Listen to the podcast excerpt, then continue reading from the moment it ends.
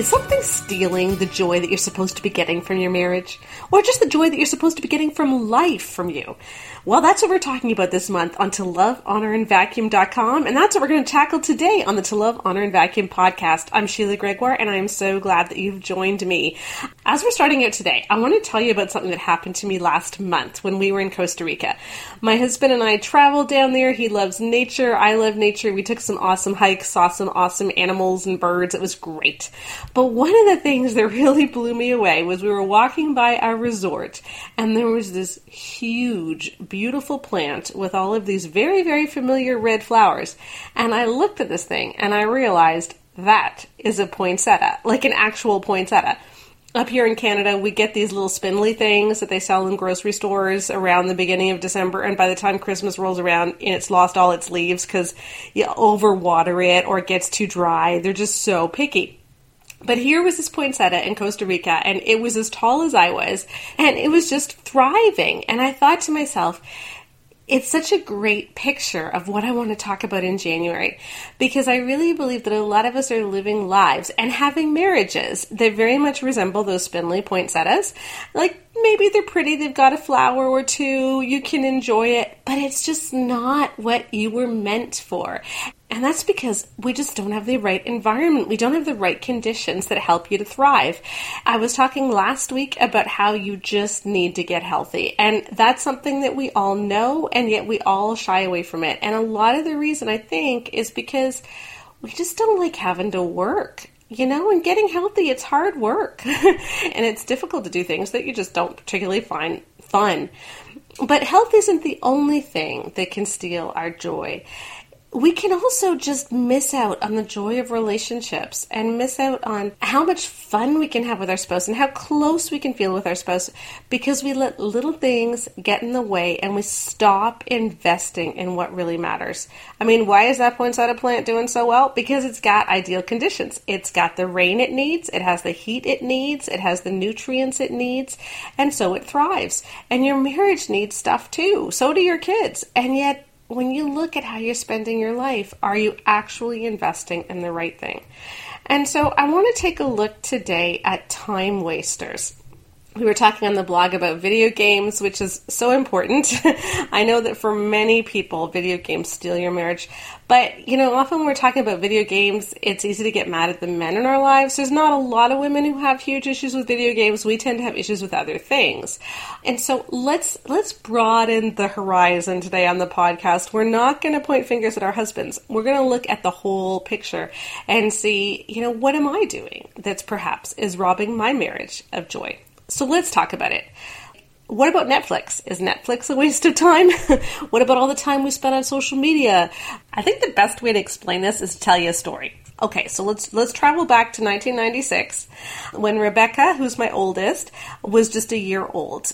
I used to leave the TV on all during the day uh, just to have some noise in the background. And uh, because of that, I ended up watching soap operas. I don't even know if they still have soap operas, do they? I don't know. But I would watch these soap operas from 1 to 4 every afternoon because I was tired and I just wanted an escape. You know, it was hard work being alone with my baby all the time. Keith was working about 100 hours a week in his residency program in pediatrics, and I was just often lonely. And so I found myself falling into television more and more. Then one day I picked up Stephen Covey's book, The Seven Habits of Highly Effective People, at a garage sale, and I read it, and it totally changed my life. And it's it's informed so much of what I write on the blog too. Um, but specifically, it was his discussion about beginning with the end in mind and putting first things first. In other words, know where you're heading and then make sure that you do the things that are necessary to get you there before you do anything else. Kind of ties in with what we were talking about last week. Like, you gotta actually work at stuff. You know, there are things that do need to get done. And then when we don't do those things, we really do hurt ourselves.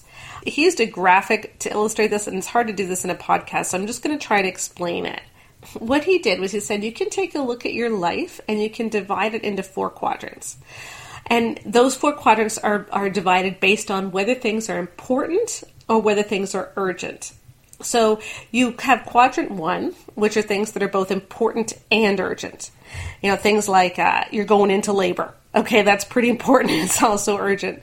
Um, or maybe your teenage son runs away from home. Or uh, you have a big 50th anniversary party for your parents. Or your daughter's in a ballet performance. You know, those are important and urgent things. Then quadrant two would be things that are important but they're not urgent. There's nothing actually making you do them. That would be spending time with God, you know, reading your Bible, doing exercise. Uh, it would mean having a date night with your spouse, um, taking time just to play and interact with your kids, actually talk to them, having friends over for dinner, all of those kinds of things. Then there are things that are urgent, but they're not important. And a lot of us spend a lot of time here. You know, when the ding goes off on your phone notifying you that you have another Facebook message or uh, that you have another text, conversations with toxic people. You know, those things are urgent, but they're not necessarily important. Or other people's preventable crises. You know, how much time do you spend talking to friends or family members who are doing the same thing over and over again? Right? It might seem urgent, but you're not actually helping anything. And then, of course, and this is really what I want to talk about today, is all there's all those things that aren't urgent and also aren't important. Time wasters, you know, like video games, most social media, most Netflix, you know, TV and movies, phone games, etc. So let's dissect these a little bit further. If you look at things that are important and urgent, they demand your attention rightly. But sometimes these things aren't happy things like going into labor or a kid being in a pageant. Sometimes they're actual crises, which could be avoidable. But when they crop up, you absolutely have to address them. You discover your spouse is having an affair. Uh, you suffer a nervous breakdown. Now, sometimes nervous breakdowns really are purely chemical, but other times it's because we've let ourselves get too stressed. Uh, or perhaps we've put up with something for far too long that we shouldn't have put up with you know, you totter on bankruptcy. Sometimes it's even little things like running out of clean dishes or clean underwear because you haven't done any housework. you know, these are fires in your life that need to be put out. But things that are important but aren't urgent they don't demand your attention. There is nothing that is going to make you exercise, that's going to make you sit down and read your Bible, that's going to make you um, have those conversations with your spouse.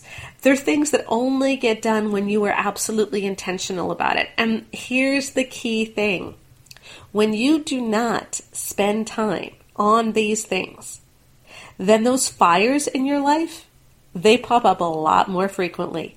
If you want to avoid fires in your life, you must spend time on things that are important but not urgent. The only way to spend more time there is to get your time from some other quadrant. And often the time that we need to recover is in those two quadrants of things that are either urgent but aren't important or things that aren't urgent and aren't important. So let me show you what the difference might be. Things that are urgent but aren't important. Okay, so you're having a deep conversation with your husband and the phone rings. So what do you do? If you're like most people, you would answer the phone. But what was actually more important? Or maybe you're on a date night with your husband and the phone dings with a new text. Do you ignore the text or do you check it? or maybe your friend who has been in constant crisis for the last two years because she overspends and she drinks too much and she keeps dating jerks. She calls you when you're just on the way out the door to an important volunteer activity and she's in tears. Do you listen to her or do you tell her that you need to go? You know, in all of those cases, there's something which seems to be impeding on our time right now that demands our attention but it really is okay to say no to those things because you realize there's other things that are more important. And then there's those things that are not urgent and are also not important. Things that really don't have a lot of redeeming value. And this is where many, many of us spend most of our time. Now, I'm not saying, okay, that all hobbies or all movies fall into this category. I love knitting. I think knitting helps me rejuvenate. You know, when I knit for like 45 minutes a day, I actually feel better and more energized watching some movies together can bond you as a family. Uh, doing productive hobbies it can certainly be important. Um, sometimes getting on Facebook helps you to keep in contact with nieces and nephews or with sisters that live on the other side of the continent. So I'm not saying all of these things you shouldn't do them at all. I'm just saying, how often do you end up spending an evening on a screen and you don't know where the time went, and at the end of it, you feel even more tired than you did before. When we feel like we need to relax, we often turn to time wasters, but the key thing about time wasters is that they don't rejuvenate you because they don't tend to feed your soul. They might in small doses, and they might provide you with something that you actually really need. Like we were talking about some elements of video games in our in the blog yesterday. But if they don't give you what you need to rejuvenate, you're only going to feel like you need to waste even more time, like you're even more exhausted, and you're not going to get the important things done that would feed your soul and that would make you feel better. I really think a lot of us are not spending our time well. And it's probably because we do feel like we need to escape. You know, we lead lives that are exhausting and they're not always fulfilling, and our lives are often in chaos, and you just want that chance to forget. But if your basic problem is that your life isn't fulfilling, or, you know, that you're chronically lonely, or you're having marriage issues and you find your marriage stressful, so it's easier to go escape, well, those things are not going to get better when you escape. And until you really address those things, you're still going to feel lousy. You know, after reading Stephen Covey's book, I actually quit TV cold turkey. I just stopped. I didn't want to waste my life. And what I found for the first time in years is that I got bored. And when I got bored, I got energetic. And so I started something new. I started magazine writing. I researched how to get published. By 1999, I was selling magazine articles. By 2003, I had my first book published. And in 2008, I started this blog. You know the rest of the story. I firmly believe that none of that would have happened if I had kept watching so much television. And that's why when people say to me, well, there's nothing wrong with video games or there's nothing wrong with watching Netflix, sometimes I have to take a pause. It's not that it's wrong. It's that too much of it may be stopping you from doing what is best. Uh, you know, Hebrews 12, 1 to 2 says this. Therefore, since we are surrounded by such a great cloud of witnesses, let us throw off everything that hinders and the sin that so easily entangles, and let us run with perseverance the race set before us, fixing our eyes on Jesus, the pioneer and perfecter of our faith. And what I love about those verses is, that it says that we're supposed to throw off everything that hinders and the sin that so easily entangles. You see, sometimes the things that are keeping us from the best in life aren't necessarily sin. They're just hindering us, everything that hinders. And so let me ask you this What would happen in your marriage if you stopped so many time wasters and just let yourself get bored for a change? you know, maybe you guys would decide hey, every Monday night, let's pull out some board games and spend some time together. Maybe you would say, you know, why don't we run the youth group? Or why don't we volunteer at the youth group at church? It would be great to breathe into the lives of some teenagers. Or maybe you'll say, why don't we take this next month and get the garage cleaned out? Because when when your life is not organized, that's a huge psychological weight on you too. you know, but if you can take care of a lot of these time wasters, You'll end up spending your life in things that actually are important. You'll deal with more of the things that you're running away from, and you'll find that your life is a lot more fulfilling and you won't have as many fires. This week, as you're going about your life, please picture that poinsettia. I've got the picture on the podcast page and in this blog post, but it's this huge poinsettia plant that is just thriving because it's in the right environment. And think to yourself, are you actually putting your marriage in the right environment? Or are you becoming that spindly little poinsettia that's losing all of its leaves? Keep that thought in your head because I really believe that God wants you to live a big life. He wants you to have a passionate marriage, but that isn't going to happen until you start spending your energy on things that are truly important. Our churches are filled with Christian pat answers about marriage. Something wrong? Pray about it. Is he watching porn? Have more sex. Is he not leading? Submit more. Pat answers sometimes work, but not always. And God doesn't work in pat answers. He works in the messiness of life. Nine Thoughts That Can Change Your Marriage is my book where I get a little messy. Join me in my journey away from pat answers and towards healthy, authentic marriages. Nine thoughts that can change your marriage because your marriage should be great. Hello and welcome to Millennial Marriage. I'm Rebecca Lindenbach, Sheila's daughter, and today is actually going to be me and my husband instead of me and my mom. So this is Connor, my husband. Hi, nice to meet you all. Yeah, so we want to talk more about the post that you wrote this week, Connor, on video games and how video games can either take over a marriage or just be a fun hobby. Um, and so I thought we'd focus more on your side of things and your story because you gave a lot of really good practical tips in the post. And if this is a problem in your marriage, I do suggest checking out the post. But I want to focus more on yeah, the actual kind of person behind the post this time. Yes, so right off the bat, my parents had some pretty strict rules about how much time I could spend in front of screens, which I think is a really great call when it comes to parenting. I got one hour of screen time combined between TV, computer, and video games. Uh, when I moved out to university, though, and had a bit more control over how I was spending my time, I noticed if I didn't have other pressing things that I was working on, that video game time would start to creep up to three, four, five hours. Uh, you know, I could spend a whole weekend just sitting there in front of the TV if I had nothing else going on. Yeah, I remember that actually. yeah, and so when it was just me by myself, as long as I was taking care of the things that I needed to take care of, the amount that I was playing video games after that wasn't really creating too much of a problem for mm-hmm. me. But then when I got married and it was no longer just about me, but also about Rebecca, you know, I wasn't just looking after uh, making sure that the bills were getting paid, but I also needed to be spending time with my wife.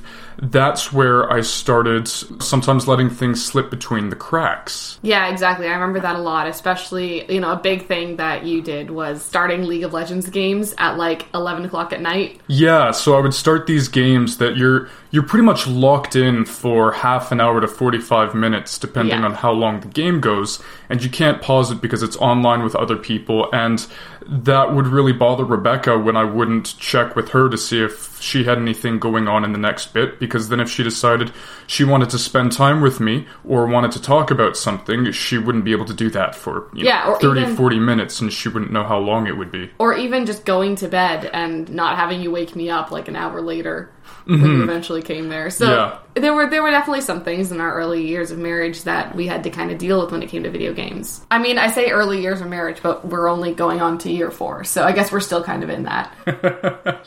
But I mean, even in four years, we've managed to make a lot of progress. Exactly. And I think that a lot of that progress really does come from us taking a minute and stepping back and putting ourselves in the other person's shoes when it comes to the kinds of problems that we were facing. Mm-hmm. One of the big things that really drew me to playing some of these games was that feeling of competence, that feeling of being really good at something and developing that skill. Yeah. And particularly in the first bit of our marriage, there were a lot of tasks around the house, like laundry and dishes, where Rebecca had a very particular way of doing them, and she was quite good at them. but I often felt that if I tried to do them, if I tried to step up and do it for her, she'd appreciate it. But there'd be comments about how I should be doing it as opposed to how I was doing it. Just to be honest, I didn't really appreciate it because you were doing it wrong. And so I didn't really feel all that competent working around the house and doing a lot of the chores. And what? You mean having an A type personality walking behind you and talking over your shoulder everything you're doing wrong isn't making you feel competent and good about yourself? yeah. doing the dishes isn't a job that requires a supervisor. Yeah, so in League of Legends, I really did get to feel that sense of competence and that sense of skill. But then the problem was, if I didn't let Rebecca know that I was thinking about playing a game didn't la- allow her to plan around that, she would end up feeling neglected. Yeah, like a lot of times I'd work hard, I'd make dinner, and then you'd sit down and start playing a game five minutes before dinner was done. And so then, okay, well, dinner's cold 40 minutes later. You know? Yeah. And these are the kinds of conversations that we had to have in the beginning stages. And to be honest, we would have gotten to a better place a lot faster if we had actually started to think about the other person from the get go instead of just this is what I want and what I think is right versus this is what I want and what I think is right. And honestly, like, I think a lot of people who are in marriages with video game issues, like, a lot of times there is honest honest immaturity and laziness and real character flaws. But I think most of the time it's just that all of us are kind of inherently selfish beings who have a really, really hard time thinking about what the other person's perspective is. And I know that was kind of part of the problem for us. You know, like you always forgot to check with me because you're just not a very organized person. To be completely honest, it's fine. And I was pretty new to having someone else that I needed to ask about the things I was doing. Exactly. And I was really controlling and I wasn't very good at, you know, kind of letting go a little bit. And if something wasn't done exactly my way, it wasn't the end of the world. And so I really took that out on you and it just kind of drove you even more towards these things that actually made you feel like you could do something Mm-hmm. And for me, what I really needed to do was I needed to stop and consider Rebecca's needs. I needed to realize because of her organized personality, she does like to be able to plan things in advance, to know what's happening, and that's not a flaw on her part. That's a difference between the way that she and I operate. But it's part of what I love about her and part of why we work so well as a team and as a mm-hmm. marriage. But we work even better when I meet her halfway. And when I meet you halfway too, right? Mm-hmm. Like I really did have to change how I was talking to you, especially about housework stuff. And honestly, even just that I think made a big difference. And then finding some boundaries that allowed my needs for our relationship to get met. And also they were your needs too. Yeah. It's just that you didn't realize it yet, right? Like it- mm-hmm. it's it's necessary for us to spend time together in the evenings. Yes. You know, like after school, not just to go off onto our different devices. Yeah, I hear stories about marriages where the husband and wife barely talk in the evening when he mm-hmm. gets home from work, and that just sounds really, really sad to me. Yeah, exactly, because that's not what marriage is supposed to be. And I think that's the main thing, right? Is try to figure out and talk about it. Figure out why are the video games more of a draw right now than anything else? Figure out what needs they're meeting and then figure out a way where you can together meet each other's real needs, right? Because no one has a need to play video games. No. Right? No one has a need to have complete control over everything. you know, they're both preferences. Video games are fun, but they're nothing more than a surrogate, really. Exactly. And so now, you know, you have a pretty, I think you have a pretty healthy relationship with video games anyway. And so now, I think through all these conversations and kind of working through it, and giving each other the benefit of the doubt too. That's a big one. Mm-hmm. You know, I didn't see you as some immature, like, you know, 12 year old who just wanted to play games all the time. I really didn't. And so I think that was a really big help too. But I think that those conversations and all that work that's gone into has led to a pretty healthy place now. And I don't see any reason why other marriages couldn't get there too, especially if there's not huge character issues. Yeah.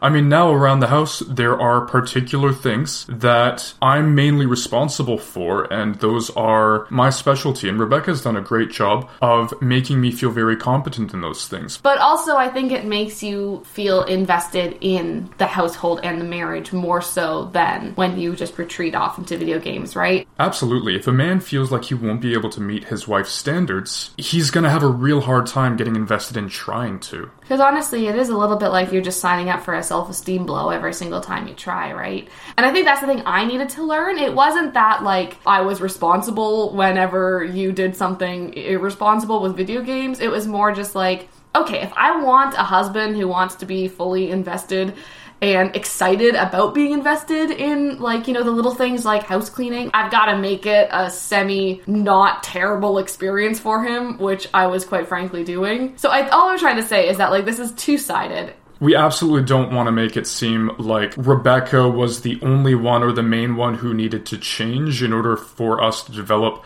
a healthier relationship when it came to video games. i really didn't do that much really i just stopped critiquing and then you just did all the rest I didn't stay critical and kind of negative towards him. I just embraced him completely and was like, yeah, we can do this. This is awesome. You're wonderful. I love you so much.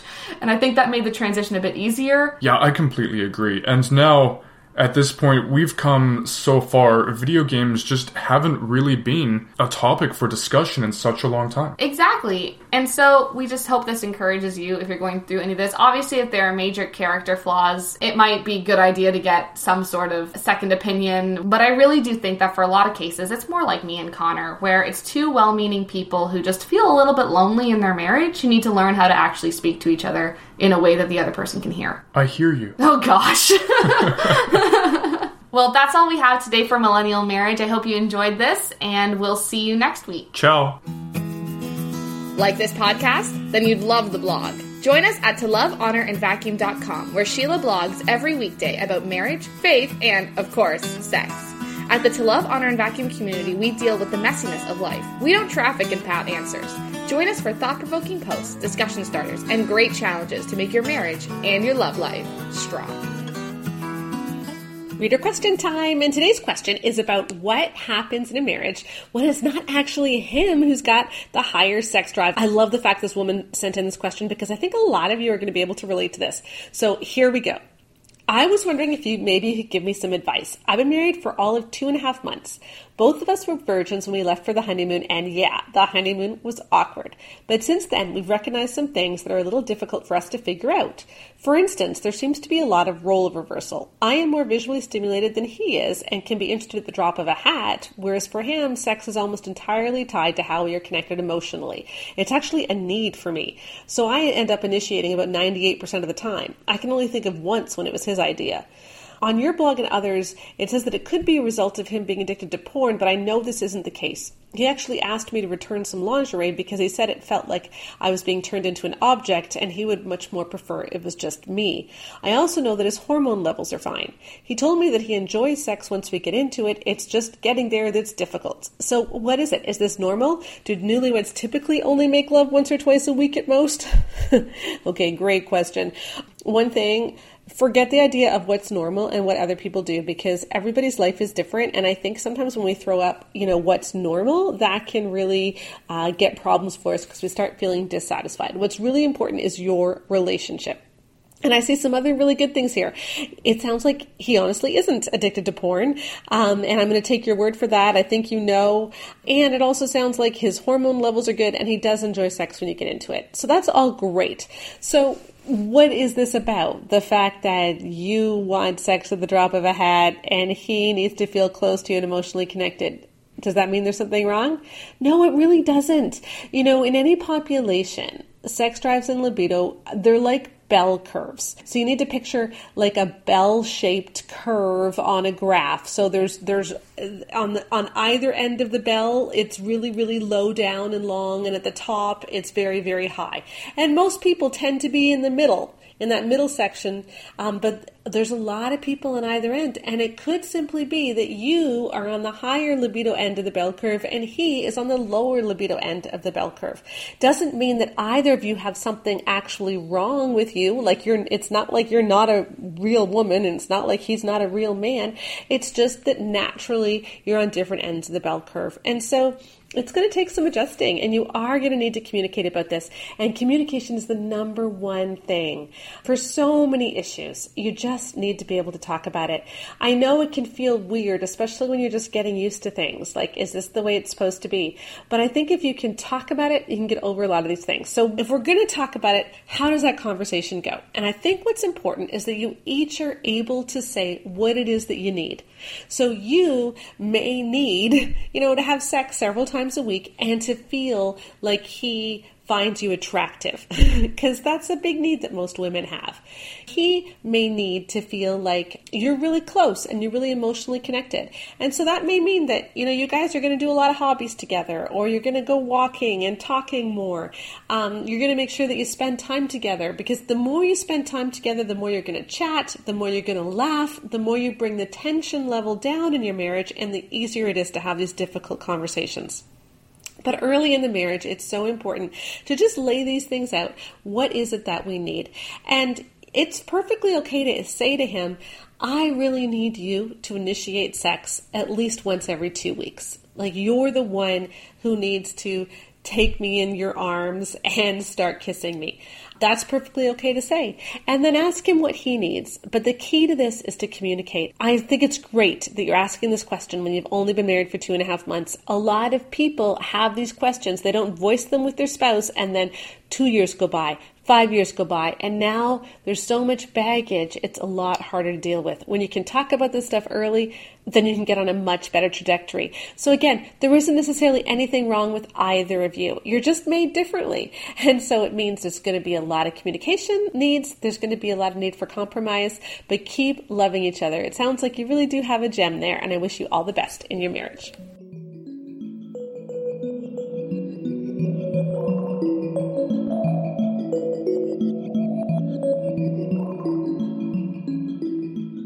Week on the blog, I like to take a comment that's come in either on the blog or in social media that I found really interesting and that I think we really need to talk about more and do that. I want to talk about it more. So last week when we were talking about love and respect and all the problems that I had with that book, a ton of comments came in and this one came in just yesterday.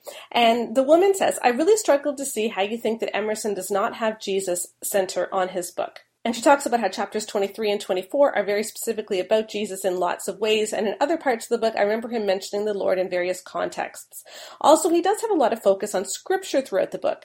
My theological understanding is that the Father, the Son, and the Holy Spirit are one. So if the Holy Spirit inspired Paul to write words, Christ was involved in that. And as you focus on scripture, you are focusing on Christ. Great comment. And I'm really glad she said this because this is something which I'm quite passionate about. And I want to make this very clear to everybody, which is that it is very, very easy to think that something is focusing on Jesus when people pepper Bible verses throughout it. But that does not mean that it is actually focusing on Jesus. So here's how I responded to it. Look, you can talk about Jesus a lot and you can use a ton of scriptures and it can all sound very good. But the question becomes ultimately, what are we actually being told to do?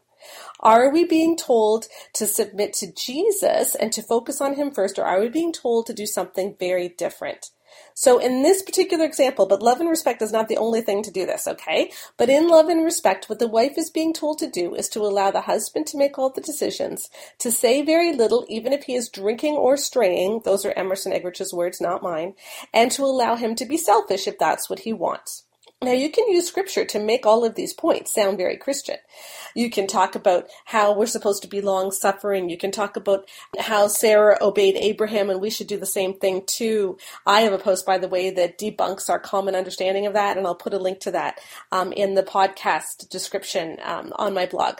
You can talk about how Jesus suffered, and so that means that we should suffer. But that's taking verses. It's not looking at the whole of Scripture. And often we look at individual verses something can sound like that's exactly what we're supposed to do, but if you look at the total message of Scripture, it's clear that we're actually interpreting these verses in the wrong way. So, for instance, you can make a case looking at a few verses that a wife should do what her husband says all the time. But when you look at the rest of Scripture, it's clear that we should only ever be obeying God, and Jesus should be our focus. Acts 5:28, Peter says we must obey God rather than man.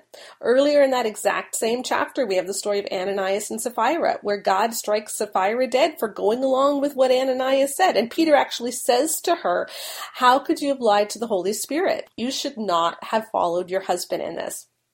1 Timothy 2 5, there's no mediator between us and God. Your husband is not supposed to be your mediator. You see, we have to look at the whole of Scripture to interpret verses, rather than taking individual verses and building a whole theology around them. And that's where things like love and respect go wrong. Instead of asking the wife to focus on Jesus and to look at what God's will is, and it's quite clear what God's will is from Scripture. You know, God's will is that we would all be predestined to look like Christ. God's will is that the kingdom of heaven should come on earth. So the kingdom of God should be here. And what does that mean? That means that we are all living out life based on the fruits of the Spirit, that we are all looking more and more like Christ. And so when advice tells you to do something which would have the opposite effect of that. Even if that advice is using Bible verses, that advice is actually not Jesus centered. If advice is going to be Jesus centered, then it should be things which are ultimately going to point us to how to look more like Christ and how to help other people around us look more like Christ. If advice ever tells you to do something which does not result in you pointing people to Christ or in you looking more like Christ, then that advice is faulty. And the chapters that she's referring to where Emerson does talk about Jesus, it's interesting because I see this common problem in a lot of marriage books, okay? Those are the chapters where he's saying that you know, sometimes you can follow all of this advice and your marriage doesn't get what you want it to be, but let's remember that our biggest reward is in heaven and let's live for heaven. And I find that a lot of marriage authors do that. They try to sell heaven to you because they know that what they're saying is not actually going to work out into a healthy marriage. So they just want you to stay in an unhealthy marriage because you have this promise that, well, one day you're going to get your reward in heaven. Jesus doesn't just want us to live for heaven. Jesus wants the kingdom of God to be more present on earth. And so what we tell people to do with our with their marriages should be increasing the kingdom of God on this earth. And when you enable sin, when you enable selfishness, like that famous wet towel story that we talked about so much last week, where Emerson Eggerichs left wet towels on the bed, his wife was asking him not to do that, and then she found um, that her husband and her sons liked her a whole lot better when she stopped reminding them about the wet towels, and so she did. She stopped reminding them. So that's enabling selfishness. That's not helping people look more like Christ. That's actually doing the opposite. It's enabling people to look less and less like Christ. And when we enable people to treat us with disrespect, then we are enabling them to look less and less like Christ because we're helping them to not have the fruits of Spirit evident in their life. So as you are reading books, as you are reading blogs, blog post, as you are reading anything, ask yourself, is the advice here actually bring the kingdom of God to this earth? Or is this is this advice Jesus centered? Or does this advice just sound like it because they're throwing out a lot of Bible verses but the end result is that sin is enabled? And I see that all the time on Pinterest you know? You'll see like like what to do if your husband uses porn and the only thing it says to do is to trust God and pray. You know what honey? Sometimes the reason you pray is so that God can equip you and give you more power to actually do something about it. Because God wants the kingdom of God present on earth and in your marriage, and that means that we should all be looking more like Christ. If advice doesn't do that, then it is not Jesus centered. That's it for our To Love, Honor, and Vacuum podcast this week. My overarching theme love your spouse and live a big life. I hope I can help point you to the passionate life that God has for us in our podcast next week, and of course at tolovehonorandvacuum.com, where we will always talk about how to make sure marriage doesn't feel like a to do list, but instead feels like an exciting adventure.